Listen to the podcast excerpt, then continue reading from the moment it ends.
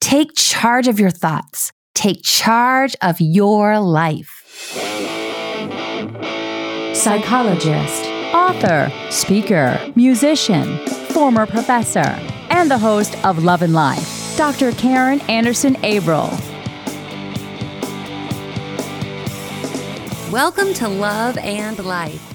I'm Dr. Karin Anderson Abrell. I'm here with another mini episode answering one of your questions. This one is about boundaries and how to know if you're being manipulated or not.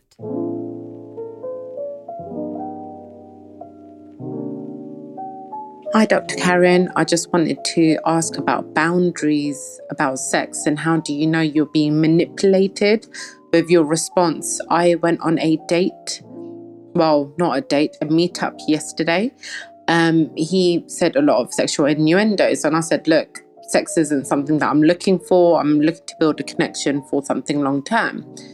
Then he said to me, oh, Do you not want to have sex because you are insecure about your physical image? I said, Why would you say that? He said, Because I talk that I like to exercise and that I'm healthy eating and I'm being good. And also that he thinks he should try before he buys which I found very disrespectful. And I felt manipulated that they were also like trying to push my boundaries when I said no. I feel like I did not need to explain myself. So, how do I sort out the situation and know that a person isn't after sex, really? So, this may be one of those cases where if you feel like you're being manipulated, maybe you probably are. I cannot believe that the first time he met you, I mean, ever really, but especially trying this kind of stuff the first time he met you with the innuendos, which again is very inappropriate, especially for a first meeting.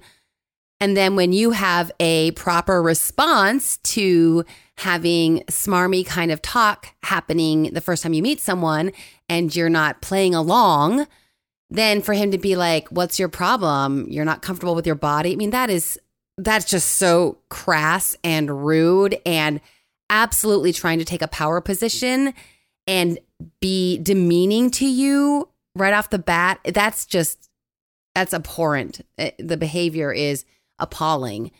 And sadly, I think this is the type of person who is a predator he is trying to test you even early on, clearly. Even the first time he meets you, he's testing you to see how much he can get away with.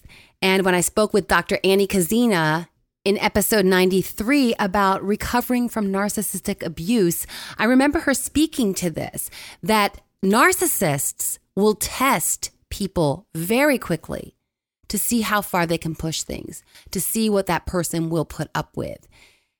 And so for you to have a boundary right away is exactly what needed to happen. And when he started testing you, let me see if she'll put up with this smarmy talk. Let me see if she'll push back against me saying something crass and crude about, oh, you don't want to talk about sex and you don't want to have sex quickly because you're uncomfortable with your body. And then for him to be like, I got to try it before I buy it, all that. I mean, that's it's just completely disrespectful and gross and for you to have that boundary and for your gut and your intuition to be telling you he's trying to manipulate me is exactly right.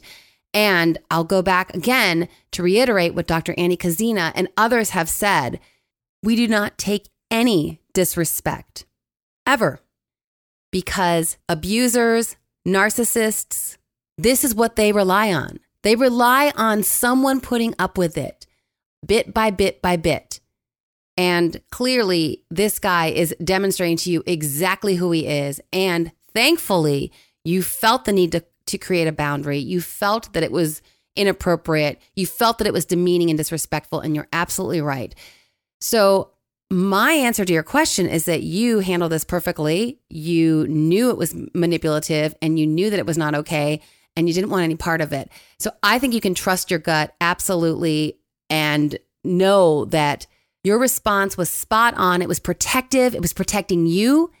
And that's the only way that we can prevent ourselves from getting into an abusive relationship is to have zero tolerance for being demeaned or disrespected.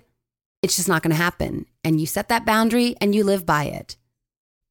Many of us have been in relationships that weren't ideal, relationships that had problematic dynamics, but we can prevent being in an abusive relationship.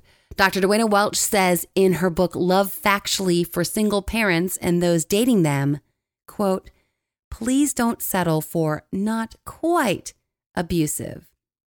Go for a proactively healthy relationship. And we do this by trusting our intuition exactly as you did in this scenario and maintaining zero tolerance for abusive or even close to abusive talk or behavior. I hope that's helpful. If you have a question, be sure to head over to my website, loveandlifemedia.com. Click on the Ask a Question page, and I'll do my best to support you in any way I can. Love and Life is produced by Tim May and host and executive producer Dr. Karin Anderson Abel.